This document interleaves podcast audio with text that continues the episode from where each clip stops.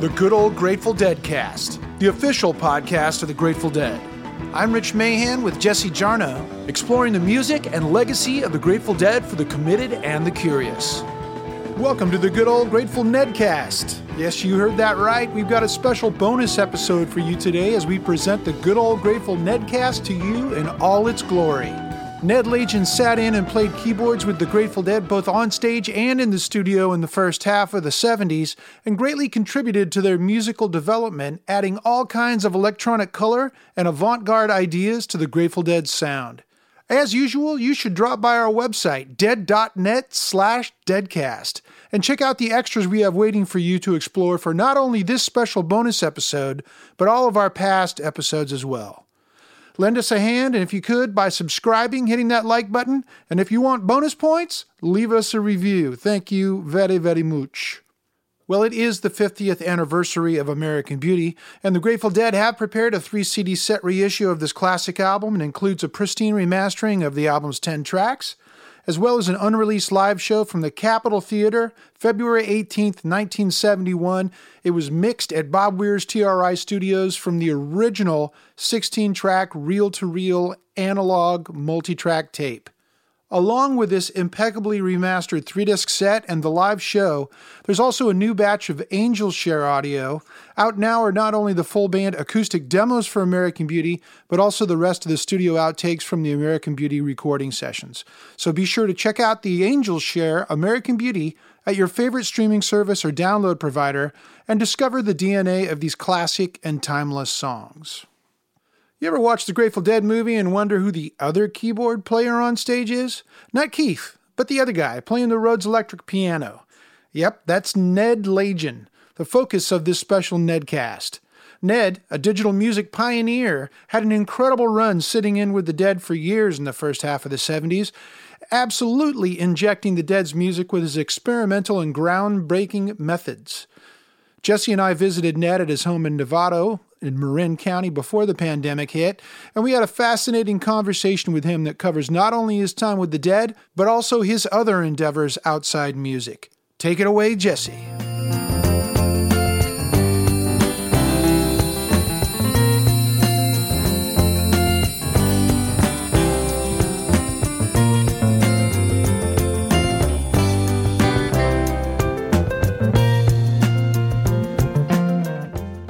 It's the good old Grateful Nedcast. I've been waiting for this episode since before this podcast existed. I've never suggested this before, but today's episode would be especially swell under headphones. We're going to jump right into the deepest end of one of the all time Grateful Dead improvisations right now, going from the very first version of Wharf Rat back into Dark Star, the so called Beautiful Jam, recorded February 18th, 1971 at the Capitol Theater in Portchester, New York. It's available now as a complete show for the first time ever on the new expanded American Beauty, recorded by Bob Matthews and Betty Cantor Jackson and remixed from the original 16 track. There's a chiming instrument under Jerry Garcia's guitar and Phil Lesh's lead bass. As Jerry would say, listen loud.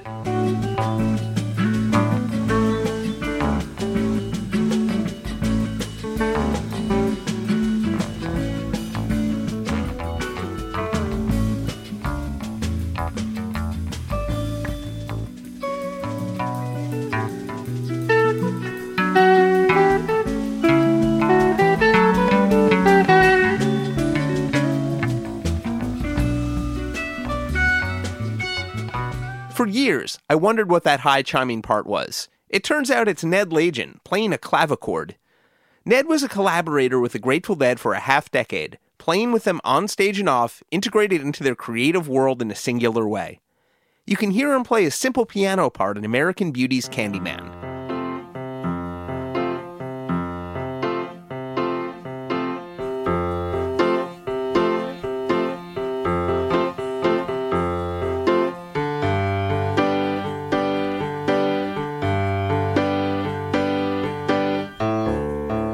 And he played synthesizer on Unbroken Chain on 1974's From the Mars Hotel.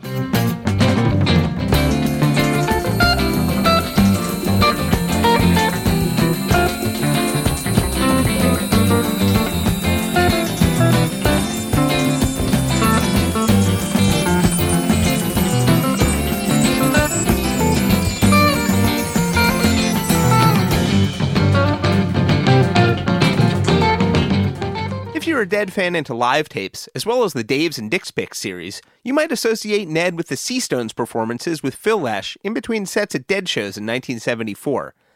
But if that's the only part of Ned Lagin's music you've experienced, you might think it sounds like this.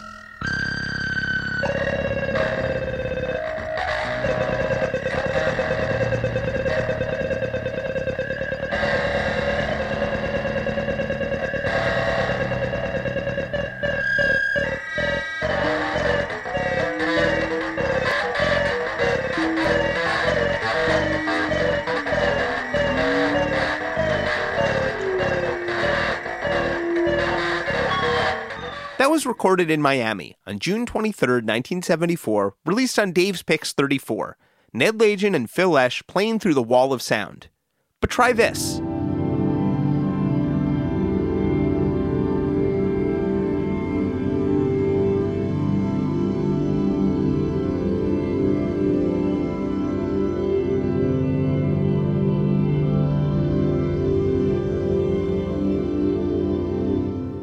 Or this.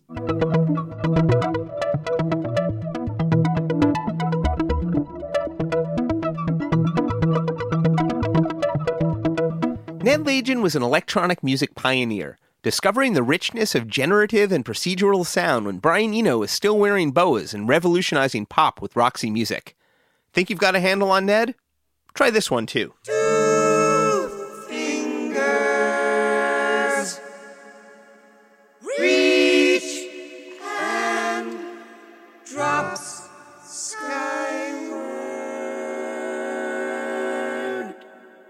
Which sounds like something from Brian Wilson and Van Dyke Parks' Smile, except sung by Grace Slick and David Crosby and harmonized on Mars.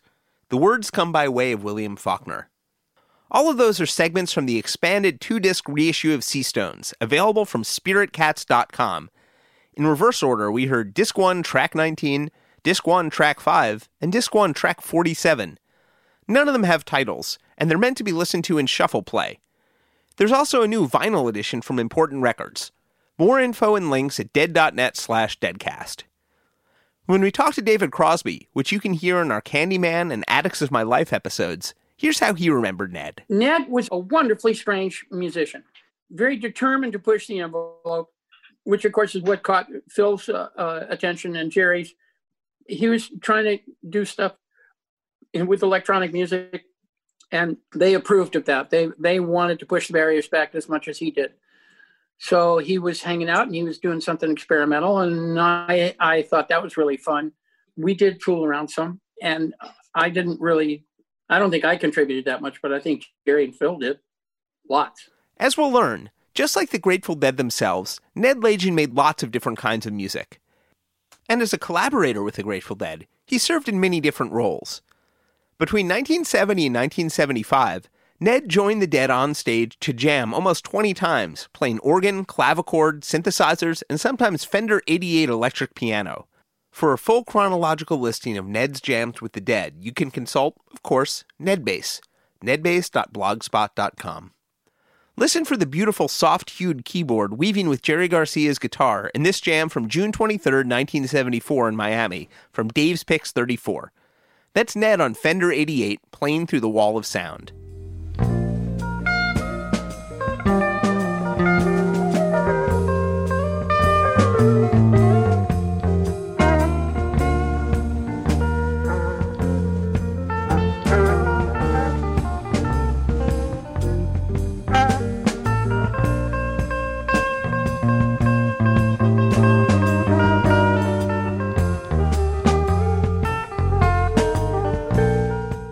Ned Lagin was a jazz trained electronic musician, biologist, and composer who played electroacoustic music to perhaps the largest audiences and on the largest sound system of any of his contemporaries in the 70s.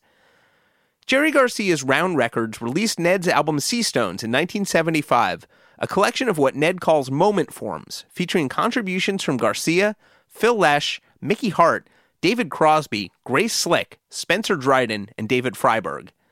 Considered by the musicians alone, Seastones qualifies for that very special bin in the record store, a creation of the amorphous squad, sometimes known as the Planet Earth Rock and Roll Orchestra, that began loosely in the summer of 1970.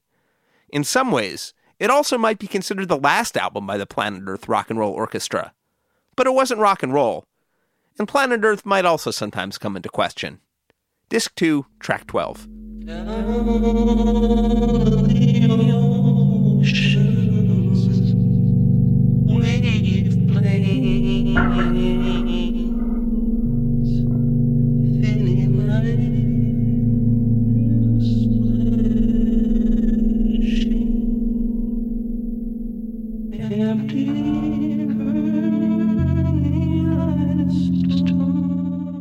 I was going to MIT. I was going to music school, Berklee School of Music, and friends of mine in the dorm that I lived in were telling me, as a jazz improviser, that I ought to listen in particular to the Grateful Dead. And so they loaned me Anthem of the Sun and uh, and um, the Grateful Dead, um, their first album. And um, I was pretty inspired by all of it. And they talked me into going to a concert, uh, a gig. Um, and I forget whether the club was the Ark or the Boston Tea Party at the time, what the name was. You can get that straightened out for me. Um, but um, this was a, a, club near Fenway Park. Go Red Sox. That club probably held two or three hundred people, to give you an idea of the size. And the Grateful Dead were an hour late in starting. When they came out, they sat on their amplifiers for a while trying to get collected and then played in a marvelous set. So after that, I wrote a letter to Jerry because my friends again prompted me that what I was doing was would would fit very nicely with what they're doing and what they're doing would fit very nicely with what they heard me playing in my dorm room. I had a piano in my dorm room. And so I never heard back. I never got a response back, but I'd written Jerry this letter that described music and the Renaissance music that I was studying, the jazz that I was studying, and also um, the natural sounds in the natural environment. Um, today it would be called ambient. Um, and then um, with friends who were on uh, the lecture committee that got concerts and speakers to MIT, I helped arrange the Grateful Dead to come to MIT it turned out it was the week that the uh, students were shot at Kent State. Every university and college in the United States and elsewhere was closed down in an uproar. When the Grateful Dead arrived at the motel, I was there to meet them. At that point, they were still driving their own station wagons, and their amplifiers were in the back of their station wagons. Jerry pulled up, and before he got out of the car, I said, Hi, Jerry, I'm Ned and he just got out of the car and ran down the parking lot. Literally ran down the parking lot going phil phil i found the guy i found the guy. And i didn't know whether to be embarrassed or frightened at the time. Um, and then we ended up spending days and nights together. They played a free concert. They played a concert in the in the mit gym um, with the new riders. The new riders were just truly spectacular and excellent Dave Nelson, uh, just astounding. Dave Torbert, astounding. Uh, John Dawson, Marmaduke, astounding.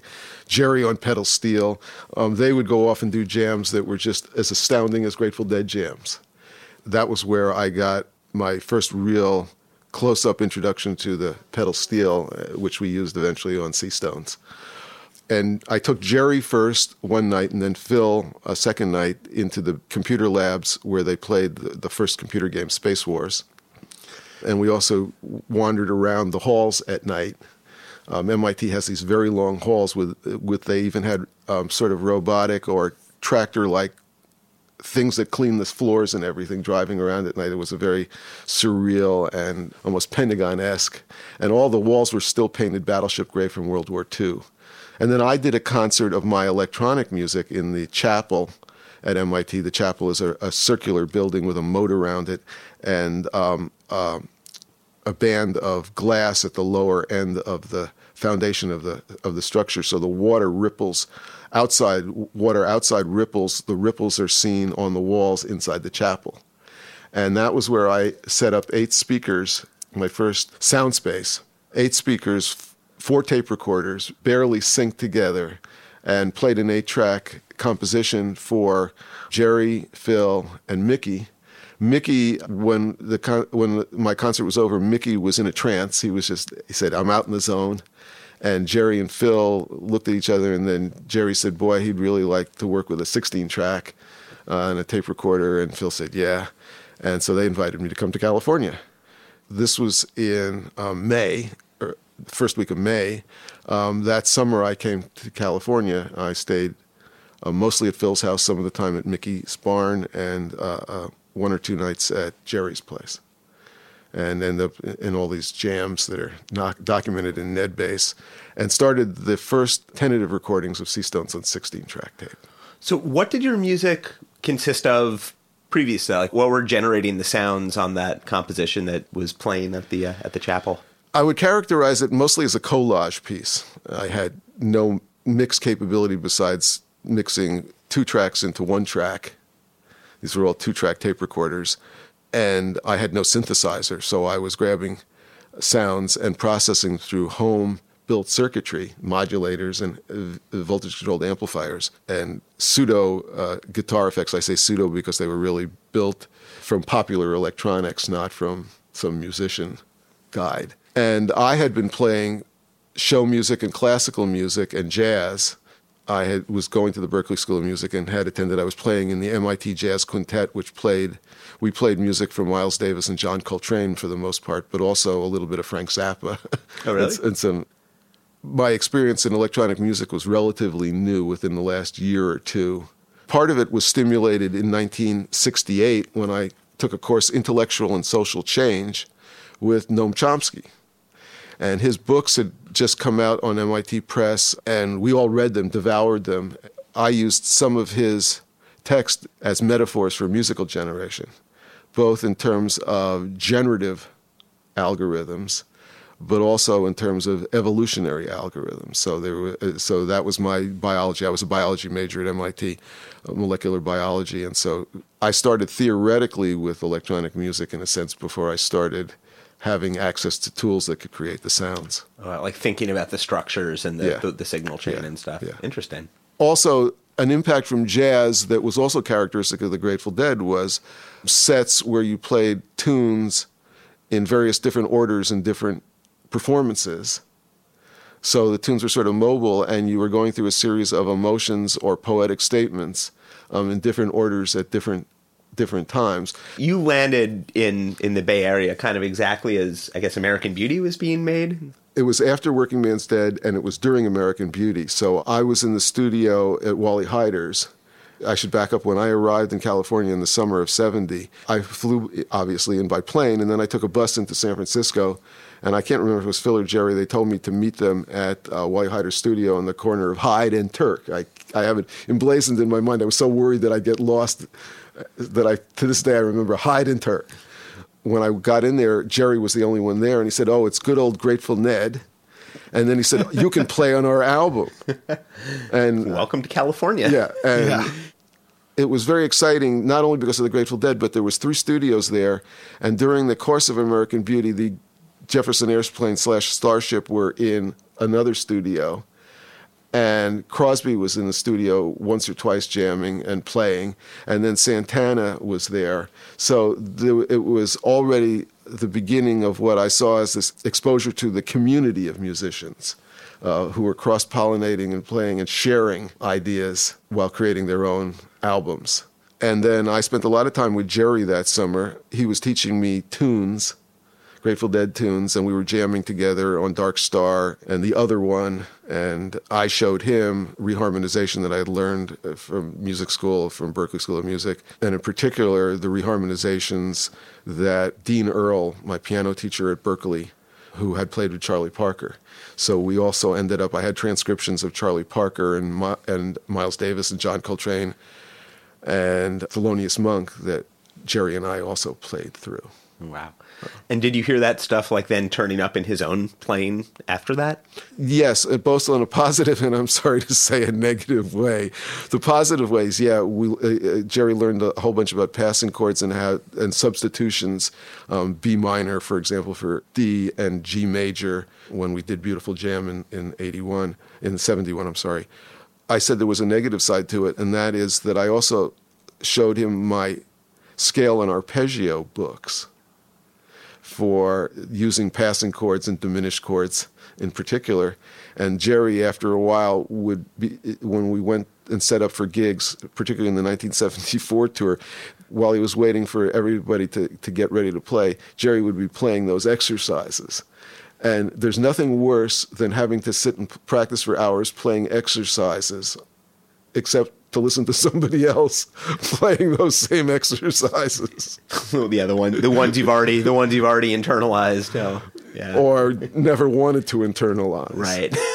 you know, and so so for those in the know, in some of the jams in 74, for example, when it gets to a place where Jerry is sort of noodling, you can hear that he's going through, you know, Phil and I would look at one another and go, yeah, there's those, you know, it's your fault. right, right, right. So, but it was great to be able to share music with them as well as having them share music with me. Right. Yeah, you mentioned that you, you know, that you were picking up, that he brought in stuff as well? Like what was coming in from their side? I had never listened to country western music except for my friends turned me on to Tammy Wynette, okay, who was very yeah. big at the time.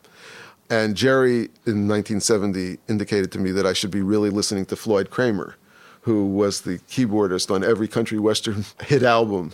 Right. And so I learned a whole bunch through listening to the things that Jerry suggested I listen to. Floyd Cramer helped pioneer a style of country and pop piano playing known as slip note, sliding from wrong sounding notes into right sounding ones. Here's perhaps its earliest example. Featured on Hank Locklin's 1960 hit, Please Help Me I'm Falling, along with guitarist Chet Atkins, one of Cramer's long term musical partners.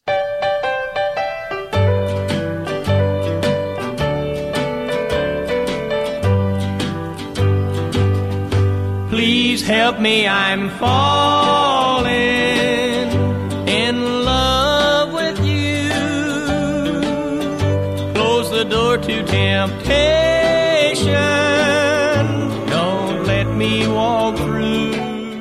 that was released on 1975's Seastones LP began taking shape much earlier. It emerged from several places, so it's a convergence rather than a single evolutionary line. I had been interested in, in new music and avant garde music. I eventually studied with John Harbison at MIT, he's a famous American composer. But I had been listening to Ligeti and Penderecki and all the modern composers on the one hand. And then, I, I, as I said before, I've been playing jazz and I got to hear growing up in New York all the jazz players many times, Miles and Coltrane, but also Archie Shepp, Albert Ayler, all the really avant garde guys, Cecil Taylor and so these were all strains of, of musical feeling and meaning that were being internalized. Bill Evans was a huge influence on me. Um, and I got to meet him several times, and he wrote out some tunes for me. And I mentioned him not only because of the influence, but because I had always been drawn to what I consider lyrical, melodic players. And in rock, they're relatively rare. And Jerry is one of those. Okay. In jazz, you have Stan Getz, and you have uh, Bill Evans, and you have Dave Brubeck, and in some phases Miles Davis. I'm thinking of Porgy and Bess and, and the albums that he did with, with orchestras, um, Sketches of Spain, for example. So the kinds of jazz that I played and the kinds of avant-garde music that I played, to some extent meshed with Jerry, and it also meshed with Phil, who had studied at Mills with Berio and was familiar when I mentioned Penderecki or Ligeti less so Stockhausen. Um, and one of the years, I guess it was maybe around 72, when we finished the first version of Seastones and Jerry took me and Phil to Clive Davis in New York, they eventually rejected Seastones. But uh, one of the interesting opportunities was that Boulez, Pierre Boulez, was conducting the New York Philharmonic and recording and I think they were recording Mahler, but I'm not. I, am not sure. I don't remember. Uh, we got the opportunity to go to Lincoln Center and sit in the booth and watch them oh. do a professional orchestra recording. But I'd also been listening to Charles Ives. Going to MIT, I spent a lot of time in Concord. I had a girlfriend who grew up in Concord, Massachusetts, so I knew all of the transcendentalists, uh, Thoreau and Emerson. So playing Ives' piano sonata, playing through it, not playing it at a tempo, because I'm not at that tech. It would take years to, to accomplish that. But so there were many different rich American styles. And being introduced to country western, mostly by Jerry, was a very natural thing for an American composer. Um, and to include those themes, motifs, styles, uh, harmonizations as part of a larger painting or tableau of, of music um, seemed natural at the time. For Seastones, um, one of the metaphors of musical mobility of the, of the sections was not influenced by, but was, I guess, mirrored when I read Vonnegut. And if you read Slaughterhouse Five, the, the aliens, the Tralfamadorians, live outside time. So they view all the moments as existing at the same time, and you play them in any order as a necklace, as a sequence of beautiful moments. Well, that wasn't where I got the concept, but once I read Slaughterhouse Five, I had another way to explain it to Jerry, who was a Vonnegut fan. And so we sat around in 1970 and 71 talking about Vonnegut and Slaughterhouse Five and God Bless You, Mr. Rosewater and Sirens of Titan. Those two, Jerry owned the rights to. Seastone started in 1970 with um, five basic tracks that I had created in at home or in my dorm room, which was home. And one of them in particular, uh, I'm sure Phil remembers um, because uh, because I've heard from from him a couple of times about this that um, was white noise to the listener, but it actually inside the white noise I had embedded certain tonalities and themes, not structured rhythmically necessarily. So you weren't listening to a tune buried in noise, hidden. Um, you were listening to certain metaphoric uses of tonality and sound and uh, texture inside noise. And I recorded Jerry and Phil and David and Mickey and myself on the 16 track, my first 16 track, my second 16 track piece, without them hearing what the others had done. So we would do Phil on the, the basic, and then we would do Jerry on the basic, but Jerry would only hear the basic noise track, not Phil's track. And at the end, I played everything for everybody, and it all just fit together. Would you give them a key or nothing? Wow. They would have to listen to the music. They had to listen to the track, which was like 15 minutes long, and just start whenever they want and play into it. And so they were being subliminally. I don't like the word manipulated, but they were being subliminally guided, Guided, without yeah. having a conscious understanding of what that guidance is. If you give somebody a melody to play, they play the melody. If you hide the melody and leave only landmarks for that melody, they find it or they find something equivalent in their musical universe for that melody or rhythm, in, say, in Mickey's case, for example. The first 16 track piece that I did during the summer was multi-track piano alone, and that was a borrow from Bill Evans, who'd done an album called Conversations with Myself, which is just spectacular, and everybody should just listen to it. It's so beautiful, and again, a, a, a true expression of harmonic, impressionistic genius in a jazz solo piano context. Before playing, working with the Grateful Dead, I said I was a jazz musician in New York, I, and New York and in Boston, where I went to school. I played Holiday Inns, I played bar mitzvahs, I played for strippers, I played all the different gigs that musicians did. Yeah. But I never got into because I was an academic. I never got into the packaging of that. So people go out and say, "I wrote five tunes today." Well, I probably wrote five tunes today, except they're not finished tunes, and probably will never be finished tunes. Right, sure. They're just um, just what happened that day. And that was very much in keeping with the Grateful Dead. Things started out as playing and became tunes. Things didn't start out as tunes and then became playing. right? so where is that recording that you? Were Um, I have no about? idea where it is. um, there are a lot of recordings that, that may or may not exist that were left as 16 tracks at Mickey's barn.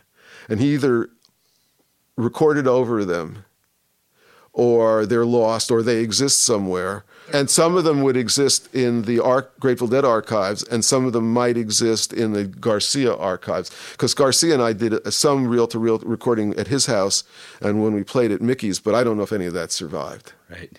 Schrodinger's tapes. Yeah, yeah, no, exactly. Let's- but it, it's sort of it, it it may be that people will find some of these tapes and and have never figured out who the piano player was I've seen some discussion online where they go, that can't be Pigpen. And there was no other piano player at the time. And it's true. Which leads us back to the jam from the February 18th, 1971 Dark Star.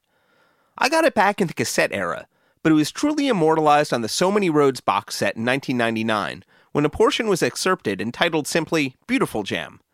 Let's listen to a little bit more of this breathtaking jam as it heads back into Dark Star, with virtually ambient but shimmering counterpoint by Ned. Tune in to the new expanded edition of American Beauty to find out where it goes from here.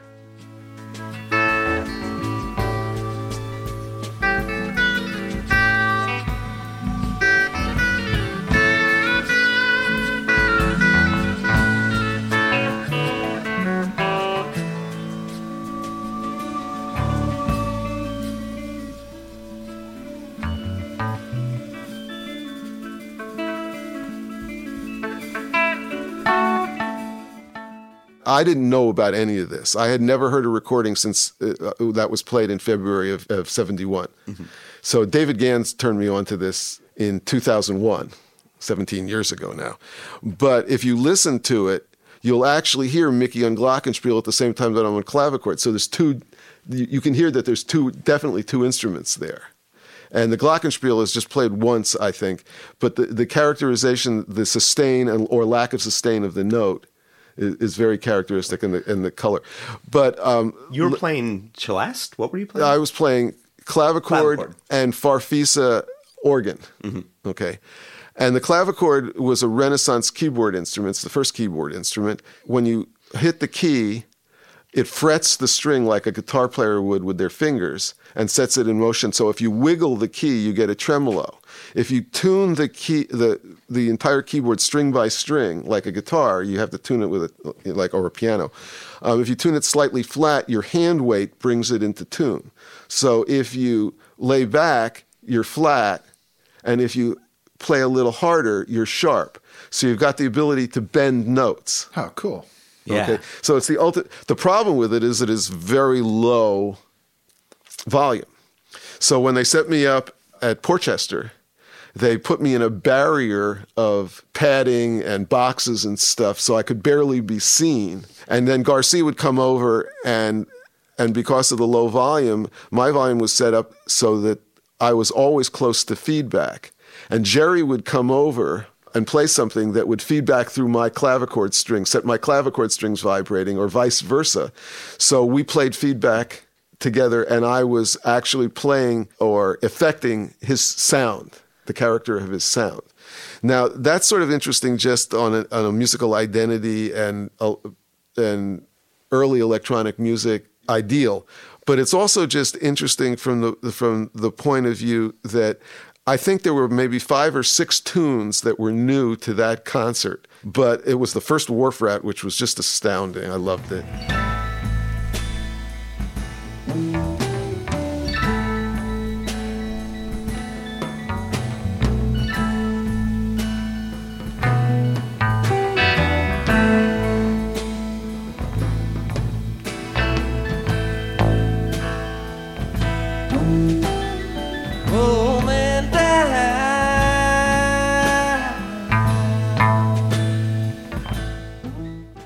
Little bit of the very first version of Wharf Rat from that same night at the Capitol. After we got set up and we solved the feedback problems, Jerry told me about they had a bunch of different songs. So the first one he actually went through was Bertha, and I had heard uh, from jamming earlier the changes, the chords, and it was pretty easy to to to pick up. Then he went through Wharf Rat, which is a, a longer and more involved vocal. And so he sang it for me and played it on uh, quietly on guitar. Then he mentioned Johnny B. Goode, which I just knew what that was. You know, Johnny B. Goode, Chuck Berry was all over the airwaves. When I was growing up as a kid, you'd watch like the dance shows on TV, and and you know there was Chuck Berry, and then there was playing in the band, uh, which Weir came up to me and asked me to you know be careful and, and sit out during the singing part until I got it but I knew playing in the band, I remembered as the main 10, which I jammed on out at Mickey's, but also had played on in November at in Portchester with the band. You can definitely hear Ned in here, right from the very first notes of the very first version of playing in the band.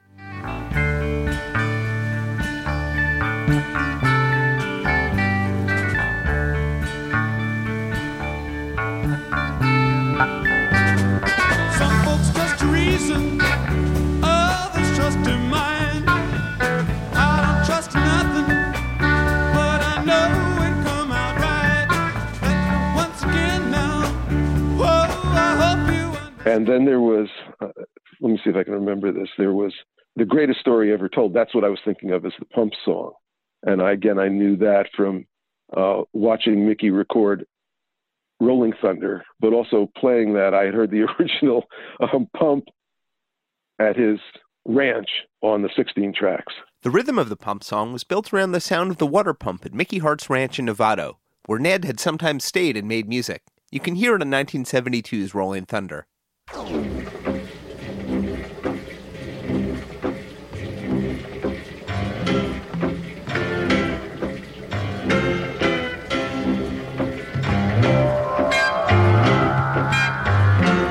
here's a bit of how the pump song sounded when translated by the Dead into the debut version of The Greatest Story Ever Told, from the new expanded 50th anniversary edition of American Beauty. It's possibly Ned playing organ, but I think he might be inaudible here.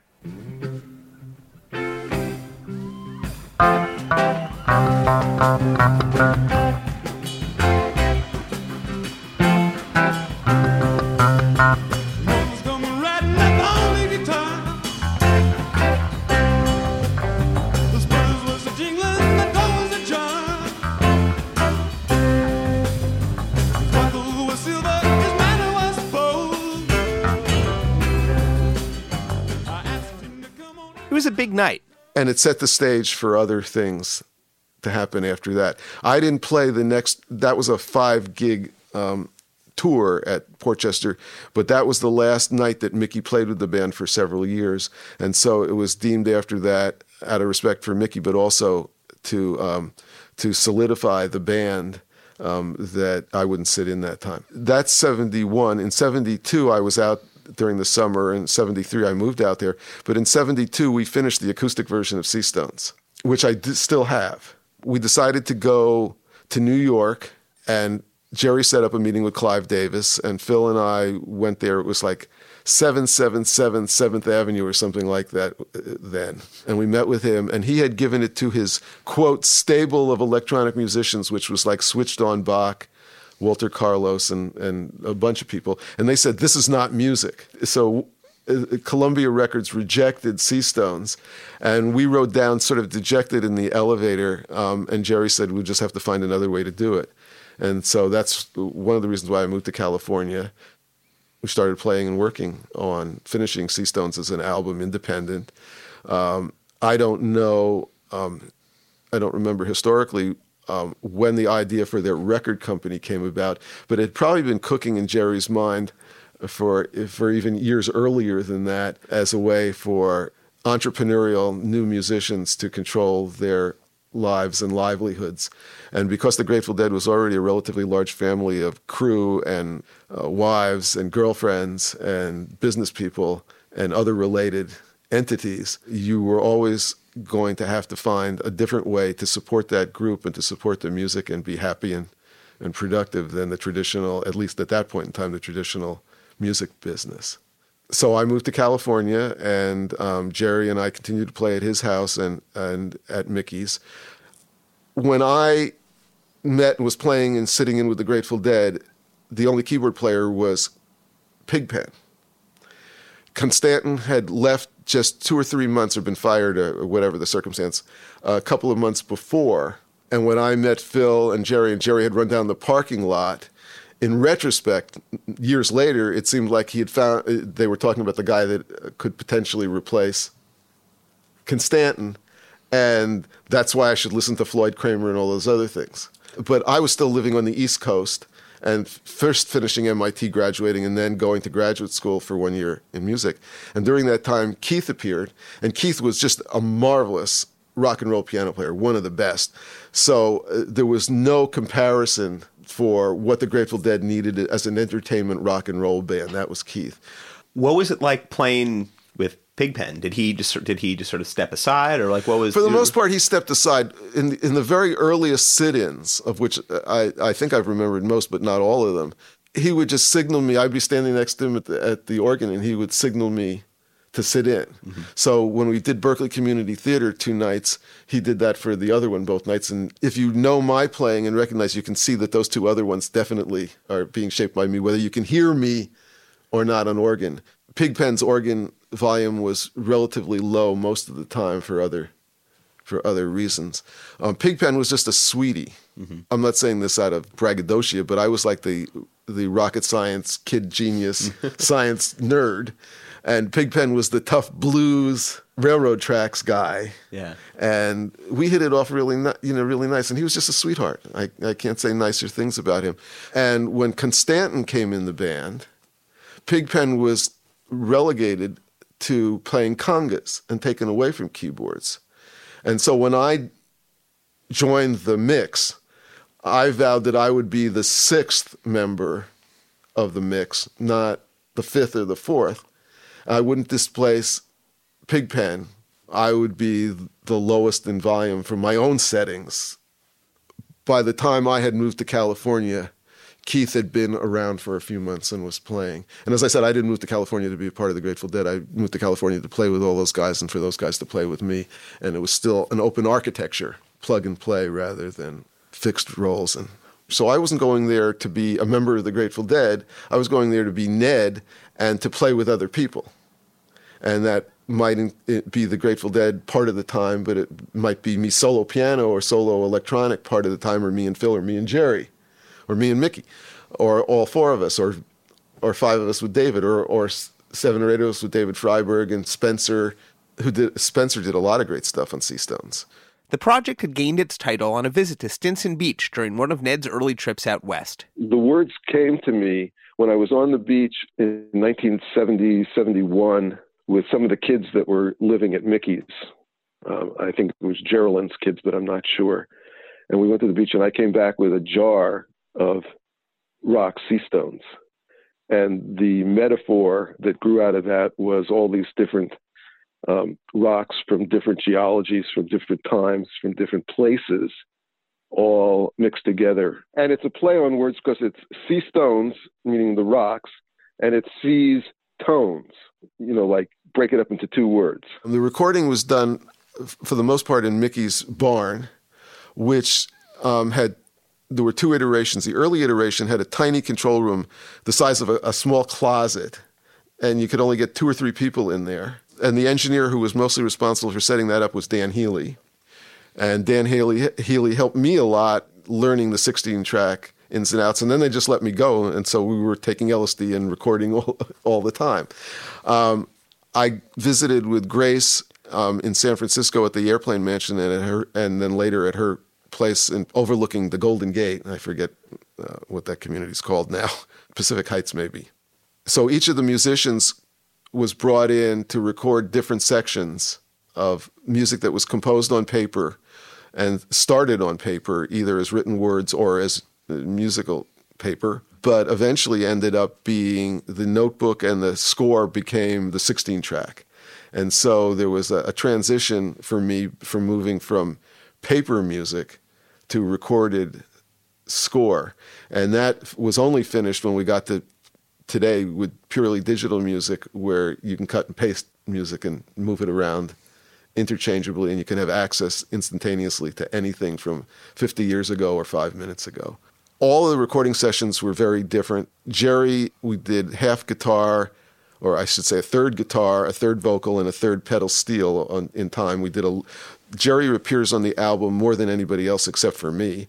By 73, he was not playing pedal steel anymore. And What he, drove him away from that? Or I'm about to tell you. Okay, thank you. uh, what drove him away from that was it took forever to set up. and he was the only person that could set it up. You know, with all those rods. Sure. You know, it Yeah. went into a nice little traveling case, but when you took it out, it was a bunch of parts. Uh, really specialist knowledge. Yeah. Yeah. But as I said before, when he played with the New Riders, and when I heard him in the studio with the airplane and, uh, and Crosby, it was like, whoa, and he never thought of himself as being a great pedal steel player. Not to mention CSN, right? Yeah. Yeah. He never considered himself to be a really great pedal steel guitar player, but that's because he was comparing himself to these guys with infinite technique and chops rather Like than Lloyd what, Green or yeah, w- w- rather than what he was actually playing and how it fit with the music. And as you just said with with Crosby, Stills, Nash, those guys, and with the airplane, it was just you know teach your children, and it was it just those are beautiful parts. yeah, yeah, Yeah, they're just yeah. The, the tasteful things. Um, and one of the things, spot. one of the things that you learn as a jazz musician, and as an accompanist for for horn players or for vocalists, is to make that little statement or that supporting theme or rhythm or um, fill um, that doesn't detract from the foreground, but only reinforces it or provides context for it. Yeah. And Garcia was a great player, guitar wise and pedal steel that way. And he recognized other players for that.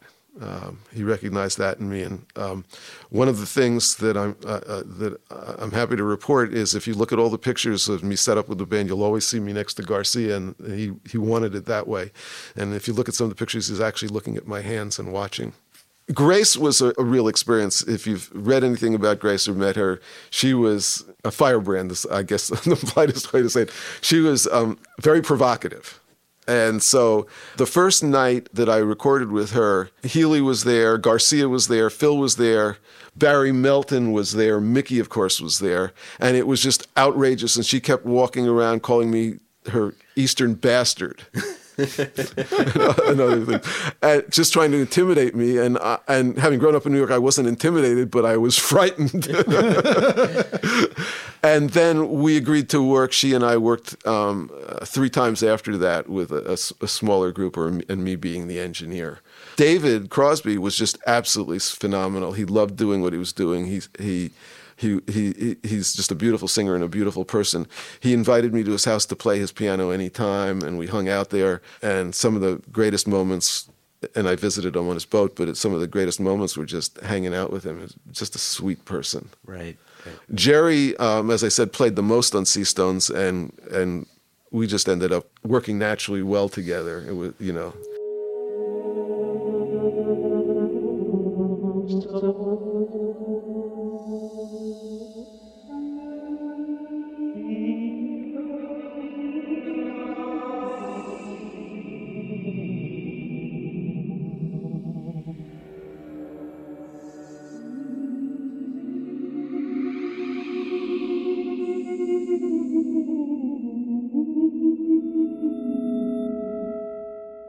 This track is one of the vocal tracks. For the words, this is one of three of these tracks. So there's three versions of it. The other two appear uh, in the next release of Seastones. Um, and this is Jerry on the most most of the vocals, but backing him up are David Freiberg, David Crosby, and Grace. And this is all voltage controlled amplifiers, ring modulators, and the modulation sources being either the instruments that were played or the vocals themselves. One of the things that I should have mentioned before about spatial music and the, and quad, which is characteristic of, of in particular of this mix, is the fact that you could use people's identities to move things in space. So it wasn't just somebody's guitar is being affected by somebody's bass, but the placement the movement, which has its own rhythmic and presence, the entire presence. Um, so when you listen to the vocals here, you'll hear the vocals move, you'll hear repeats of the vocals, you'll hear anticipating the vocals in space, and you'll hear things appear, which is not true for most mixes except, say, television or movie mixes um, where things um, recede into the into the distance or the past, or appear in the distance and move to the present um, in space and in time. So that's accomplished by panning, but also by delays and by tape loops. And a little bit more of disc one, track three.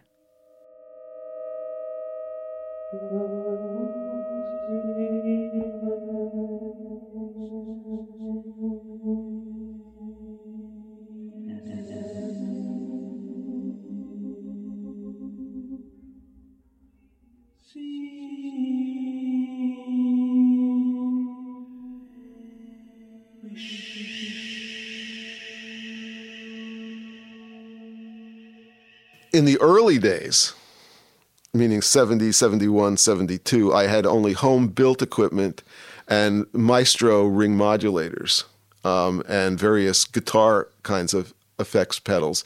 Um, wah wah pedals are basically filter pedals. Yes. And if you get in and hack with them, you can change their filter response or, the, or how they behave. And if you hack a little further, you can actually add modulation into them. Y- You know, if you know what you're doing with electronics, and I grew up as a kid playing with science and electronics. During and after 74 into 75, for the final work on Seastones, I had my EMU modular synthesizer with computer control. And in between, when I was uh, a graduate student at, at Brandeis for a year, I had the Brandeis um, electronic music studio, which had a Buchla box in it, an ARP 2600, and a huge ARP 2500, a mo- another modular synthesizer. And so um, I got to use on Seastones all of the state of the art and now um, cherished analog synthesizers. David Friend, who worked for, uh, was uh, a key early um, executive at ARP in Newton, Massachusetts, in this little tiny little building, showed me patches for the 2500 and for the 2600. And I actually bought um, potted modules, the modules they used in the 2500, for me, for uh, electronic modules that I could build into circuitry myself. So I had one of their famous multi-mode filters and a, a voltage-controlled amplifier and other things. Um, all of those were used with Jerry. Disc 1, track 5.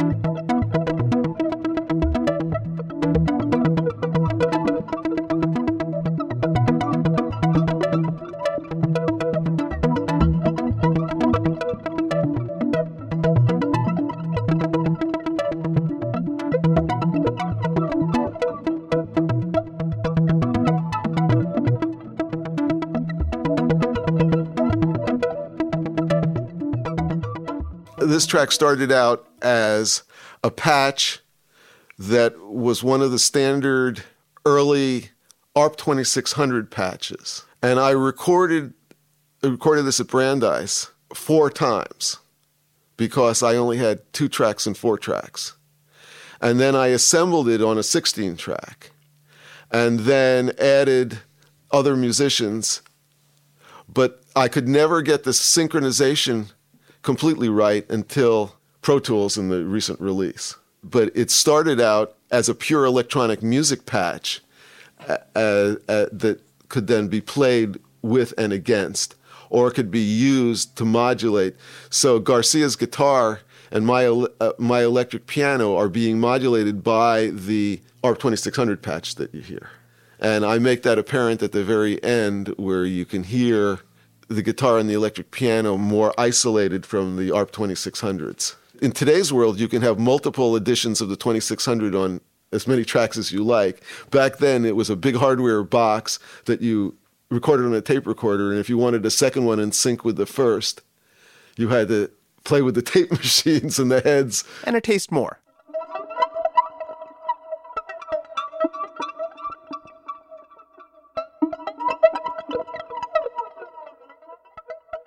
One of the key th- things in Seastones was that you could extract signals from one musician through envelope followers or triggers and gates, and then use them to modulate or affect other musicians' sound. Interesting. Okay, so um, you could have the personality imprinted from by one or more parameters. You know, say Jerry plays guitar. We're not hearing the guitar sound. We're hearing the attack, sustained decay of the of the guitar, but it's affecting my piano sound or Phil's bass sound, and vice versa. With ring modulators or voltage controls amplifiers, you could have two signals cross modulate one another. What this did was it changed the hearability, if I can create a word, of musicians from their personality being directly identified by their musical or vocal sound into their idiosyncratic personalities independent of their musical instruments. And of course, during the times that we were doing this, we were all heavily uh, intoxicated LSD, Um, we were in alternative places and space times. This made a lot of sense at the time, not because we were so high, but because we were looking at new forms of expression and new forms and ways of being musical. And one of the ways was to, and one of the reasons to use computers was to extract the personalities, the imprinting, the techniques, the habits that various musicians had and use them to affect the sound of other musicians or the entire ensemble. So you could almost use the way they phrased a line to modulate another person's part Well, that they play. Right. So, for example, if Jerry were singing, we could use another Jerry s- signal, pedal steel, that went through some long slide change, say over a minute, and that could be used as the modulation for his Oh, vocal. cool. Yeah. Okay. Right. This was all done in a composed manner, and it goes back to a very simple metaphor, the metaphor that was the spirit of the times, which was synthesis. Um, synthesis was not just a musical phenomenon or electronic music phenomenon. Synthesis was better living through chemistry, Dow Chemical. All the chemicals that were going to help agriculture, all the chemicals that were going to help medicine, uh, were all synthesized. Plastics, you know, the graduate. What are you going to get into? Plastic. plastics. Plastics were synth- modern synthesis. Right. Joyce, Finnegan's Wake, was a synthesis of all the pre existing literature that Joyce had, was enamored of. So, doing musical imprints and cross modulation and intertwining musical identities was an obvious, to me, an obvious extension of technology of the times and where we were going and where we were going with digital music. Ned relocated permanently to California in the summer of 1973. In the fall, he participated in a quadraphonic performance at the Palace of Fine Arts in San Francisco with Lesh, Garcia, and Mickey Hart. Ned and Phil continued to develop their live sets, even visiting the Stanford Artificial Intelligence Lab to discuss possible quadraphonic controls for the Wall of Sound. Andy Moorer and John Chowning, who worked at the Stanford AI Labs at the time, and where they um, created a guest user account for me, and where they lent me their quad joystick. They had been doing experiments and developing software for spatial cue creation so that they could move sounds in space, both in quad environments and in stereo environments with Doppler shifts and things like that. The interesting thing about quad that that I discovered um, in playing with it, um, Dan Healy had set up a, a, a, a, primitive system of four speakers and amplifiers for me at Mickey's um, to experiment a little bit with it, was how disturbing quad could be. It wasn't necessarily immersive, which is what we were looking at um, as the desirable effect of quad. When you hear sounds behind you, you turn around. So it wasn't really a very desirable thing to have people turning around or hearing and being frightened by sounds behind them. During this time, Ned contributed to the Grateful Dead studio sessions that became Wake of the Flood, contributing to Unbroken Chain. If I remember correctly, that was around or in April of 1974. And it was sort of an interesting period in a number of ways. First of all, we'd already decided we were going out on the road to play live later in the spring or summer. And the other interesting facet of this was that I had heard about this studio. It was it, originally it wasn't CBS. It was I forget who it was, but it was where the first Grateful Dead album was recorded. And so I was interested just from the historical perspective. When I went in there, there um, Jerry seemed pretty happy, and we had already talked. Jerry, Phil, and I separately had talked about me potentially adding to various tracks, including Jerry's tracks. Eventually, all that happened was I played on Unbroken Chain. I was playing an ARP Odyssey, um, and I may have had it through um, a, a volume pedal. Um, but otherwise, it was just a straight ARP Odyssey. They set me up not in the room, but in the control room in front of the board, on the front side of the board. They ran Unbroken Chain, and I played a track, and they ran Unbroken Chain a second time, and I played a second track, and they stopped there and said, Both of those tracks are perfect. You're done. I had not even gotten started. I hadn't even thought about it. Phil was very, and Jerry were very ecstatic about what I had done.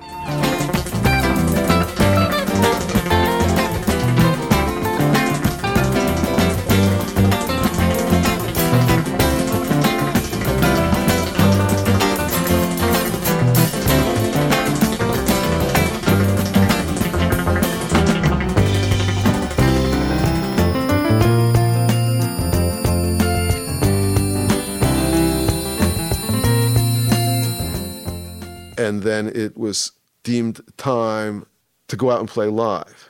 And the only way to do that was to go on tour with the Grateful Dead. So there was a discussion in late December, early January, after we did the gig at um, Palace of Fine Arts, the first quad gig. And then there was a band meeting in March where it was discussed and tabled. Uh, But after that meeting, Jerry, Phil, and I, and Dave Parker, and I, um, a couple other management guys just decided that we were going to go ahead and do it.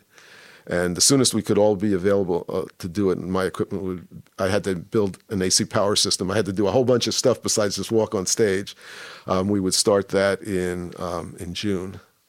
Do you remember what it was like the first time you felt Seastone stuff through the wall of sound and through that through that? Oh, it was astounding. It was just astounding. The first thing is, was just the raw power of it. I could play at 120 decibels, which is louder than being next to a jet airplane. Okay? And if I played a huge subsonic chord, I could lift the entire stage. I go boom, and the stage would go boom like we had an earthquake. And the crew guys would say, "Don't do that." but and How often did you do that? I wasn't that much of a prankster. The other thing was that you could play notes, low notes that you couldn't hear, but the speakers were going like this. So you had a breeze. You had a wind on Oh, you stage. could feel it. Because I was playing through 9,600 watts, four way crossover, and something like 250 speakers. Phil had the tall, tallest com- columns of 15s if you look at that drawing of the. And I had the vocal system that I played through had the second highest so again, thanks to the Grateful Dead and to Jerry and Phil, I had the ability to hear this music performed in ways that no other electronic musician on the planet ever heard. And somebody said to me later, "You got a lot of courage for going out there and playing to twenty thousand people and playing this abstract, wild electronic music." And I just thought it was just an opportunity. A typical patch on stage with me and Phil and, and or Jerry and the others, uh, if they joined, had their inputs going into my system, and then the composition was how those inputs were used and interconnected. And in a lot of cases, there was also a pre-recorded tape. Uh, As I said, tape became the score. And in some of the performances, that got lost in the outputs because on stage, when I played, I played through the vocal system of the wall of sound. My outputs and Jerry and Phil's outputs were actually pure quad. We had four channels. And sometimes some of those channels, when they compressed the four channels into two, some of them got lost. So you're not hearing the entire performance that we heard. Quad was important, and the wall, the wall of sound was important because it gave the band, and me in particular, um, the ability to play from subsonics to supersonics with hu- huge accuracy and reproducibility. So you can't hear from the tapes what people experienced through their ears and through their bodies in person when we performed live. The idea of the musical identities being intertwined was carried through into the live performance. It was a reason to carry all that equipment around on stage and, and, and try to make it happen. Um, and of course, there was also the feedback from the audience. So, how the audience responded governed how the musicians to some extent responded, which governed how the hardware that intertwined the musicians responded. And some of the responses that we got to Seastones were people saying, I was in the front there and I went to the back, and then I went up in the balcony, and it was like being out in space. And, and so you got the spatial um, feel of the sound, you got the spatial experience. We didn't do quad to do quad per se. We did quad or put speakers around you like I did with my 8 track uh, concert at MIT so that you could be inside the field of sound rather than looking at it like it's being presented to you on television, which is what a stage performance is. A deep hearing of music is a bodily, mental, physical, spiritual experience. The entertainment aspects of music to some degree limit that. And only in recent times, again with digital technology and signal processing, have we gotten to a place that um, that people have the opportunity to experience Right. that. And then, of course, this was before there was any kind of art movement that was sound sculpture. Right. So some people characterized what we were doing as sound sculpture, which it was. We didn't limit it to a sculpture or to an art label. Um, but it's interesting to note how much sound sculpture and sound installations evolved that didn't exist in 1970. One of the things that I'm proud of is that we actually went out, and again, thanks to Jerry and Phil and the Grateful Dead in particular, was that we went out and did this live for people, for real people in real time. We weren't doing it as an isolated academic experiment. Right. And I always rejected the idea that we, you know, that people say we're doing an experiment or we're trying something new. Well, we are trying something new, but it's not an experiment. It's like playing a new tune is not an experiment. It's just playing a new tune. Right. Um, and so I don't ever like the label of experimental music. Um, there are th- things that you play with at home, chord changes and stuff like that, or patches or sounds. But when you perform or you play, that's not an experiment. That's a performance. And if the audience didn't like it, it wasn't that we were doing it to find out whether they liked it or not. We were doing what, what we felt, heard, and wanted to do. There was a, a level of intention there. Right. Was there was there negative feedback too? that you felt? Absolutely. Yeah. I mean, Um, could you feel that on stage in real uh, uh, time? yeah, we got stuff thrown at the stage. Um, one guy came up, I think it was during the movie, and, and there's movie footage, footage for this. When I was playing solo synthesizer before Phil had come out, a guy came up and right in my face on stage and reached out to touch the synthesizer. And I just brushed his hand away and he sat there for a while and then he just cooled out. Like- and Garcia Garcia said to me, he said after that he said to me, you know, it's really far out. Really amazing stuff happens when you play. Some of it's cool and some of it's not cool. He said that one was really cool. and did, did he did that guy come on stage in anger or just sort of wandering on and was like, He oh, was- here's this thing? he thing? was in some place. Right. Okay. If he had been angry, I would assume that he would just knock stuff over or been really hostile. It seemed I- he- curious, act of curiosity, maybe. Yeah, it- I, he he felt more like he was in uh, in in um, a very young child state, Right. and he had gravitated to something that he did not comprehend. right. It sounds like psychedelics were a pretty important part of the the process. We of- traveled with psychedelics. Um, it, it, it's you know I'm well beyond the statute of limitations, so I can I can say whatever I like about this. But we had little yellow murine bottles, eye drop bottles, and in those bottles, Bear had put his LSD, and I was proud to have my own little bottle. So we were uh, we dosed ourselves. Some people were otherwise dosed. You know, I you know uh, when I played Boston in I guess it was '72. Somebody dosed all of the open Coke and soda bottles on the hospitality table backstage. And everybody knew that if the can, you know, the soda can was dented, it had LSD in it. Well, the Boston police didn't know anything about any of that. And they said, oh, look, free soda. And they drank all the sodas. Oh, And then you had these cops in, they didn't take off all their clothes, but they took off some of their jackets and stuff and their shoes and were in white socks dancing. That's a that's a, like you know that's one of those hippie stereotypes that you hear. Oh yeah, we dosed the you know the cops got dosed and then they got naked and threw their gun naked. away or whatever. But that Yeah. really stuff like that Yeah. really went down. Yeah. Um, and I remember Boston, like Philadelphia, because these are were rigorous union and blue law towns. So the concert had to end at 11 o'clock or a certain amount of time. There was real restrictions on alcohol.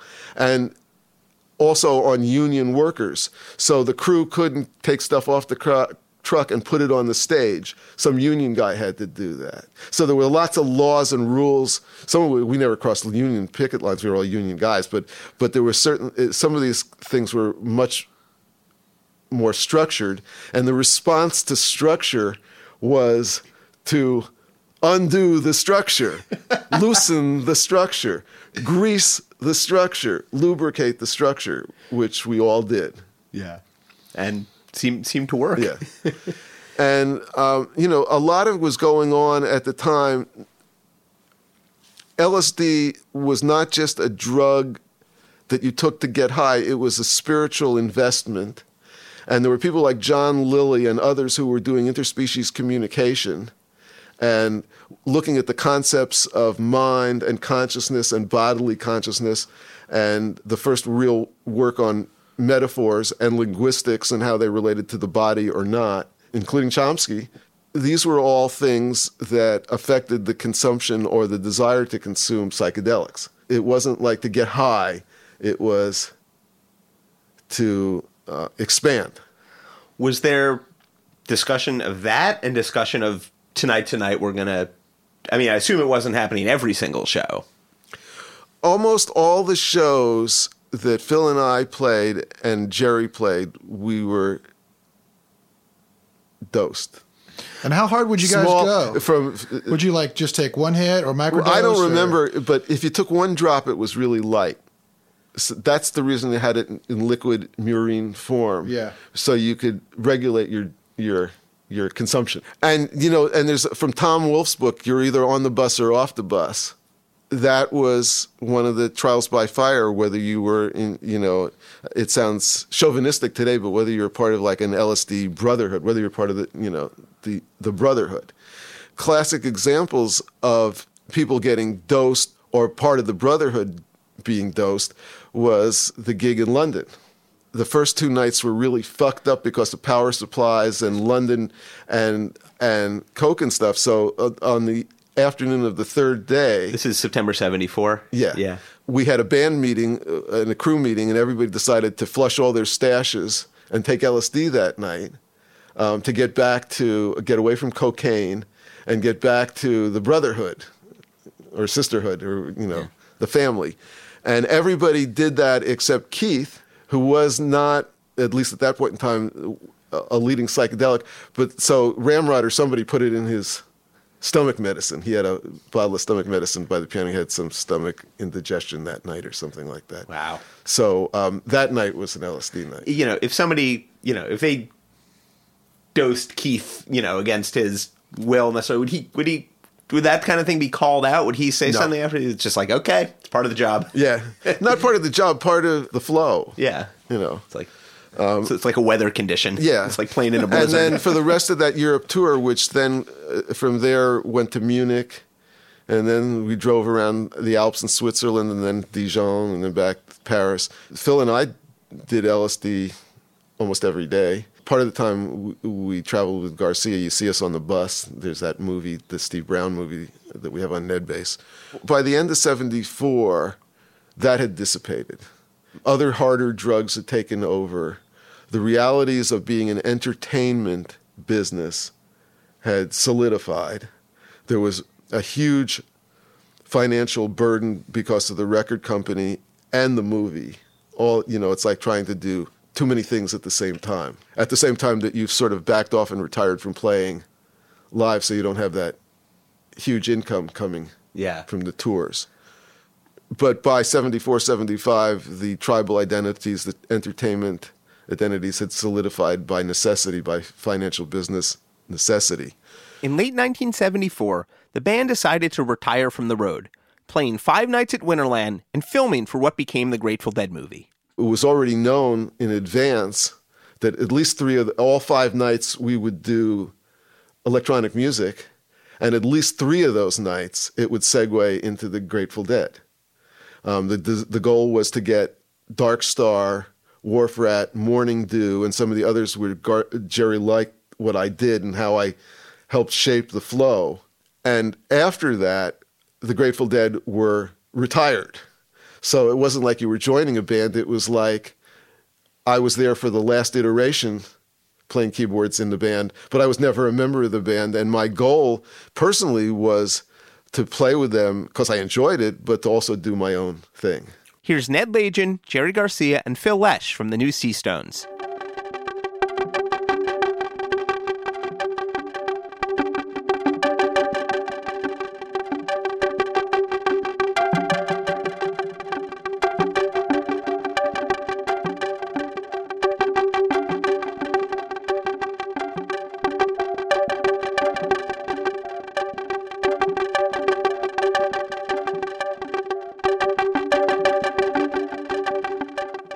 Was from Seastones Disc 2, Track 16. This is synthesizer modulating, rhythmically modulating electric piano and guitar.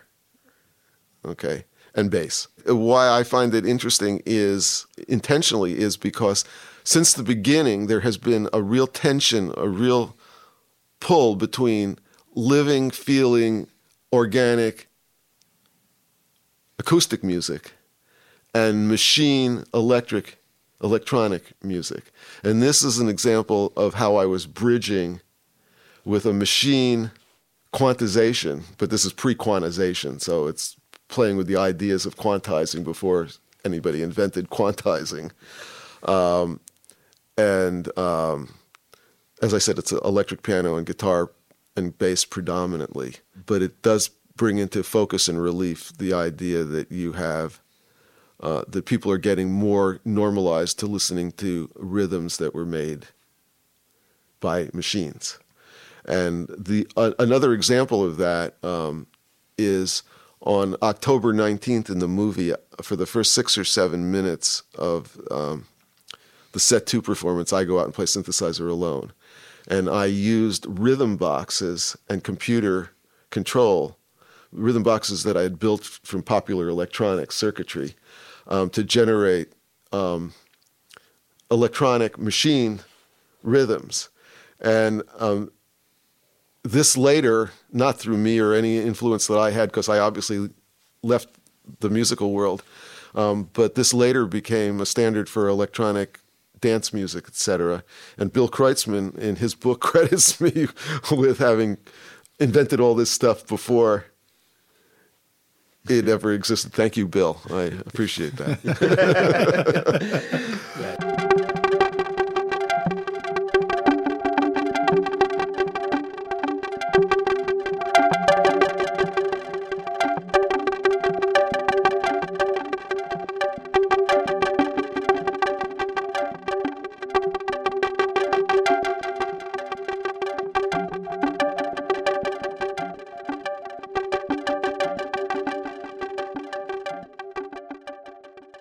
today we take it for granted that people can have electronic drums and electronic percussion, and it has a, a much more regular beat, obviously, than than musicians are. Uh, most musicians are capable of, but we no longer have the duality. Oh, it sounds like a machine, or it sounds like a robot. It's robot music, or you know all the derogatory terms that that I heard. Seastones continue to accrete moment forms. In June 1975, when the album came out, there was a live performance featuring Garcia, Lesh, Hart, and Crosby at Dominican College in San Rafael. This is from Disc 2, Track 5 of the new two disc Seastones. This is one of several Seastones recordings engineered by Owsley Stanley.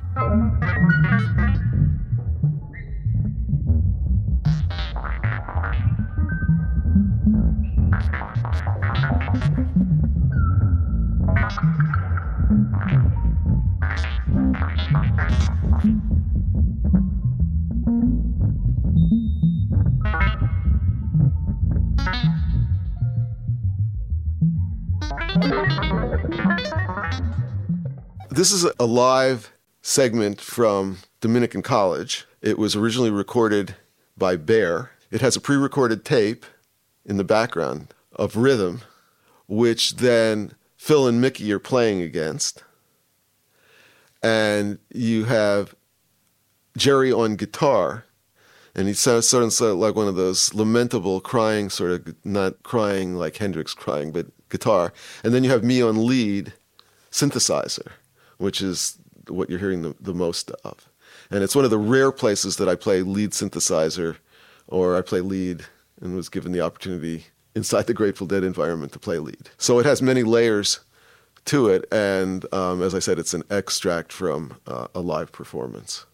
All through the spring of 75, I was at Weir's studio every day that was a session. And some days I was there when there weren't sessions because the record company, we were finishing Seastones. We fin- Seastones was released in April, but uh, the record company owed me time and we uh, studio time, and we knew that it was going to be another follow up to Seastones, okay, from live material and stuff that I was doing in the studio and had done already at Weir's. My birthday jam, which occurred in March of that year, was one of those things that'll appear later in, in a future release of Seastones we were jamming every day, and Blues for Allah came out of that. But uh, a lot of, uh, but at that point in time, again, as I described before, tunes evolved out of jams or very rough ideas or just a chord or a harmony or a feel.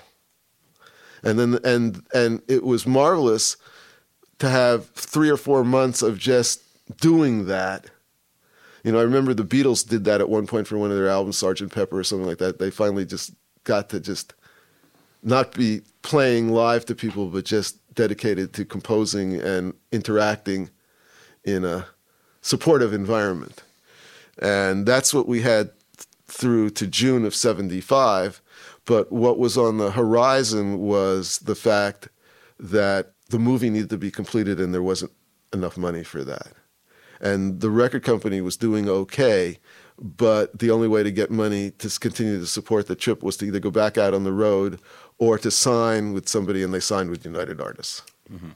And United Artists um, knew of Seastones. They came to uh, one of the gigs, the Palace gig. They put me in Billboard magazine. They had me fly to LA and be photographed by the star photographer who photographed Cary Grant, everybody. It was yeah. just a great trip.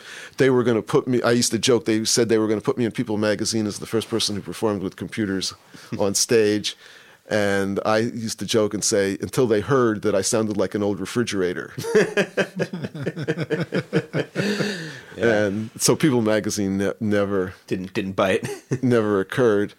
Then United Artists and the Grateful Dead got into, you know, the schedule of the movie and the schedule of delivering a, a, a recordable recording product, Blues for Allah, for them, etc. Et and I exited at that point in time, partially because Seastones, um, partially because I couldn't support myself in a sense. And yeah, there might have been down the line more playing and more more investment and more money.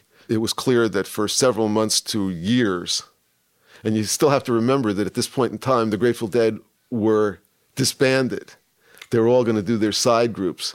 And it was the financial resources that, or lack thereof, that required United Artists and everything to move back into the entertainment business. But the goal had been when they were retiring was to not be in the entertainment business, to be in the music, art, personal business.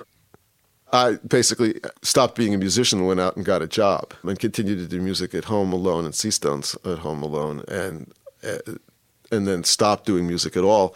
I had been doing art and writing, and I continued doing art, writing, uh, writing and photography to this day. Ned had a long, fascinating, and creative career in the burgeoning computer industry. After I left the Grateful Dead world, I got jobs first in home computing, Altair based.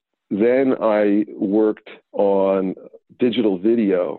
I managed a, a, research and development for a fellow from New York, Bill Etra, who was at that point a famous video artist. And that got me back to photography. I had used photography. I had done photography as a kid and used it in recording my natural history projects and excursions and explorations, as well as my science projects in my home lab and museum. that we're talking about 1978, 1979 and that led to the last 40, 50 years of photography and, and visual arts being my primary activity. After image processing, and I worked on other image processing projects, including projects that had to do with uh, missile nozzle testing and other high speed video stuff, um, I worked in biotech. And for many years, I worked in biotech, uh, software and hardware, managing small groups of engineers or software programmers interestingly enough, some of that has come back in my mind uh, for the recent uh, pandemic. In the late, middle to late 1980s, I worked on a monoclonal antibody purification system on an Apple IIe software to control um, uh, hardware instrumentation. And monoclonal antibodies, obviously, you've heard the news, are the premier treatment for COVID today. Going backward, when I was at MIT, and I was majoring in biology. I worked I worked my way through school, and the job that I had was working in a lab for two postdocs who were doing research on messenger and transfer RNAs. And messenger and, and RNAs are the building block of the current vaccines getting approved. So I worked in biotech. I worked on immunology software, which is also relevant today in pandemics. I did the I was a Macintosh C developer. I did the first Macintosh with a, a, a co-employee. We did the first Macintosh software uh, with graphic interface for uh, immunology uh, testing, uh, and that's how I became a Macintosh developer.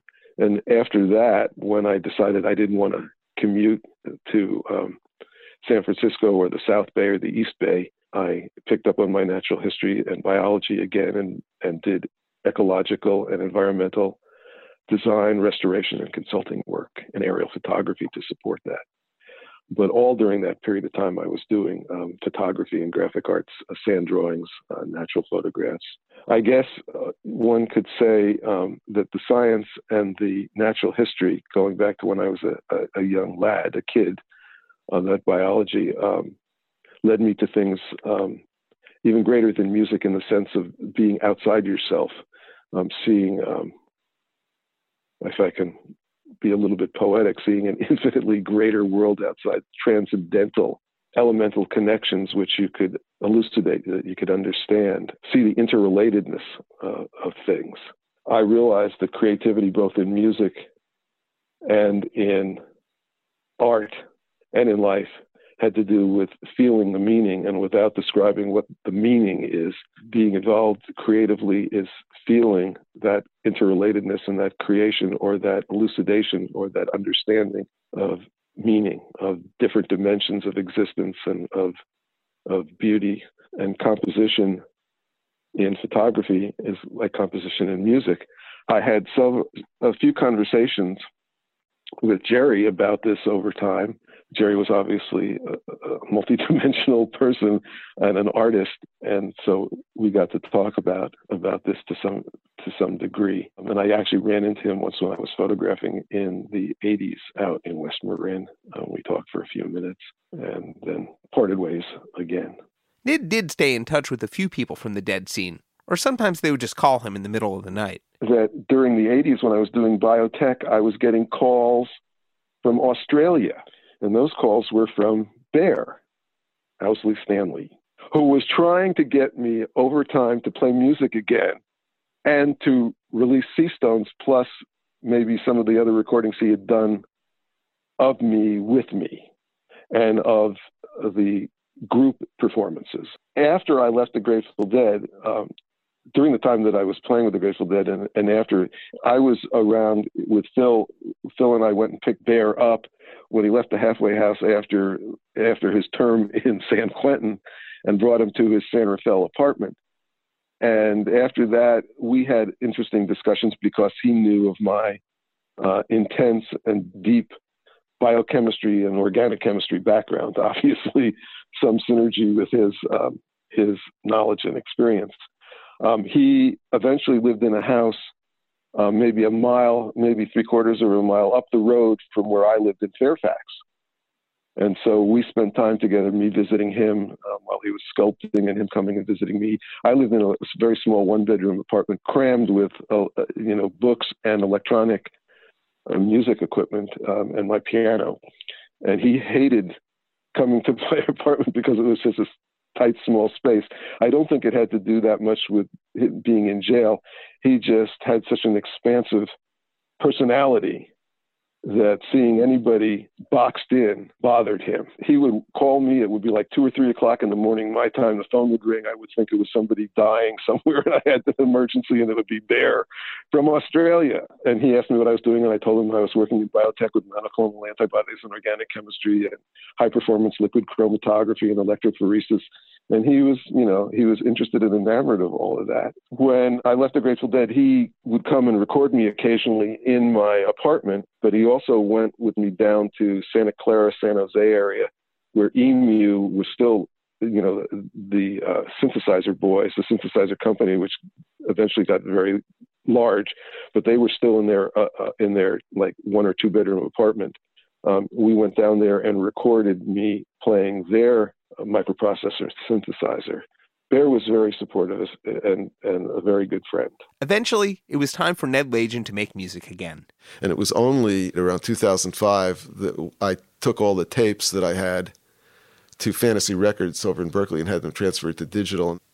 In 2005 or six or so, I started playing at home alone, and then first with Terry Haggerty, guitar player from the Sons of Champlin, excellent guitar player, excellent um, mycologist. That's a mushroom person um, and good fishermen. We used to go fishing together and oh. uh, trout fishing in the lakes up here. And from Terry Haggerty, Ned found his first group of musicians to play with since the Grateful Dead, including guitarist Barry Finnerty, who'd played with Miles Davis, pedal steel player Barry Sless, and many more.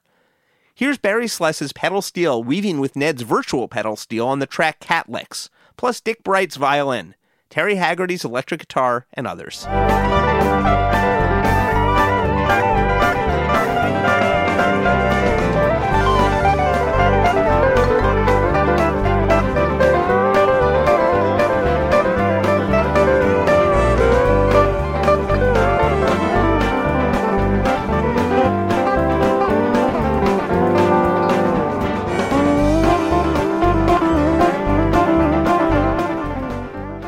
It's all one interconnected flow. I've been working on photography since I was a kid in all different formats, but several of my larger works are non narrative in the sense that Seastones is non negative, so there's no order to the pictures. That allows the viewer or or listener to trace their own path, and so there can be many paths. If you if you Seastones today is 82 tracks, that's considered the space time of Seastones, but there's so many p- potentially different paths through that. The other side of that was I had always written tunes, either frameworks for improvisation or tunes that were really tunes. Like with heads and Yeah. stuff. Yeah. Melodies and then you play. Um, but also, and this is true on uh, all of this is true for cat dreams. One of the interesting things, and this uh, this fascinated Jerry, was how about if you play a tune where you, you you don't play the head of the tune until the very end. Oh, you, you, So you're working towards that final clear statement rather than you make the clear statement and then you evolve it.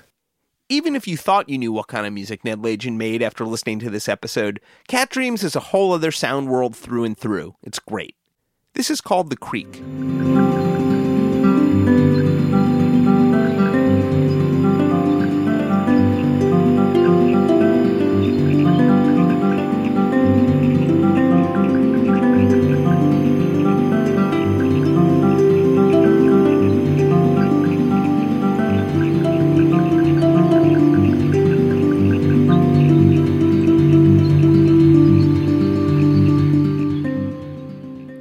Find it at spiritcats.com.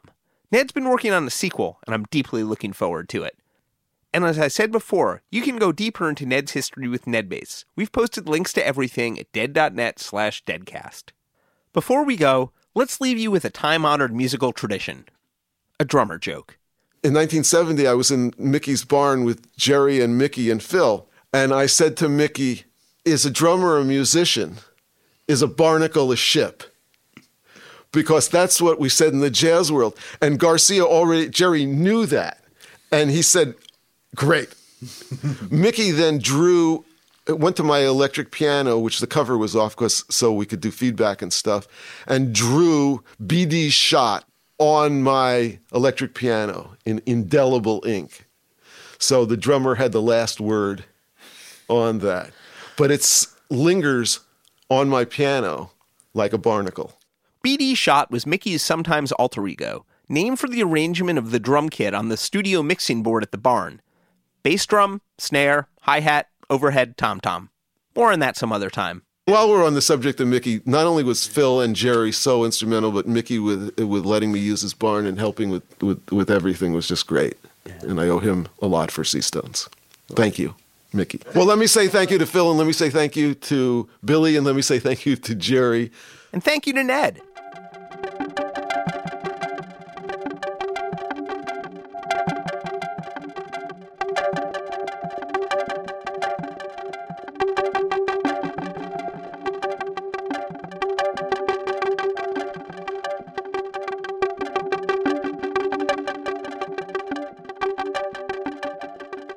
Thanks very much to Ned Lagin for being so generous with his time and taking us inside Seastones and the methods he used with the dead to create such groundbreaking music.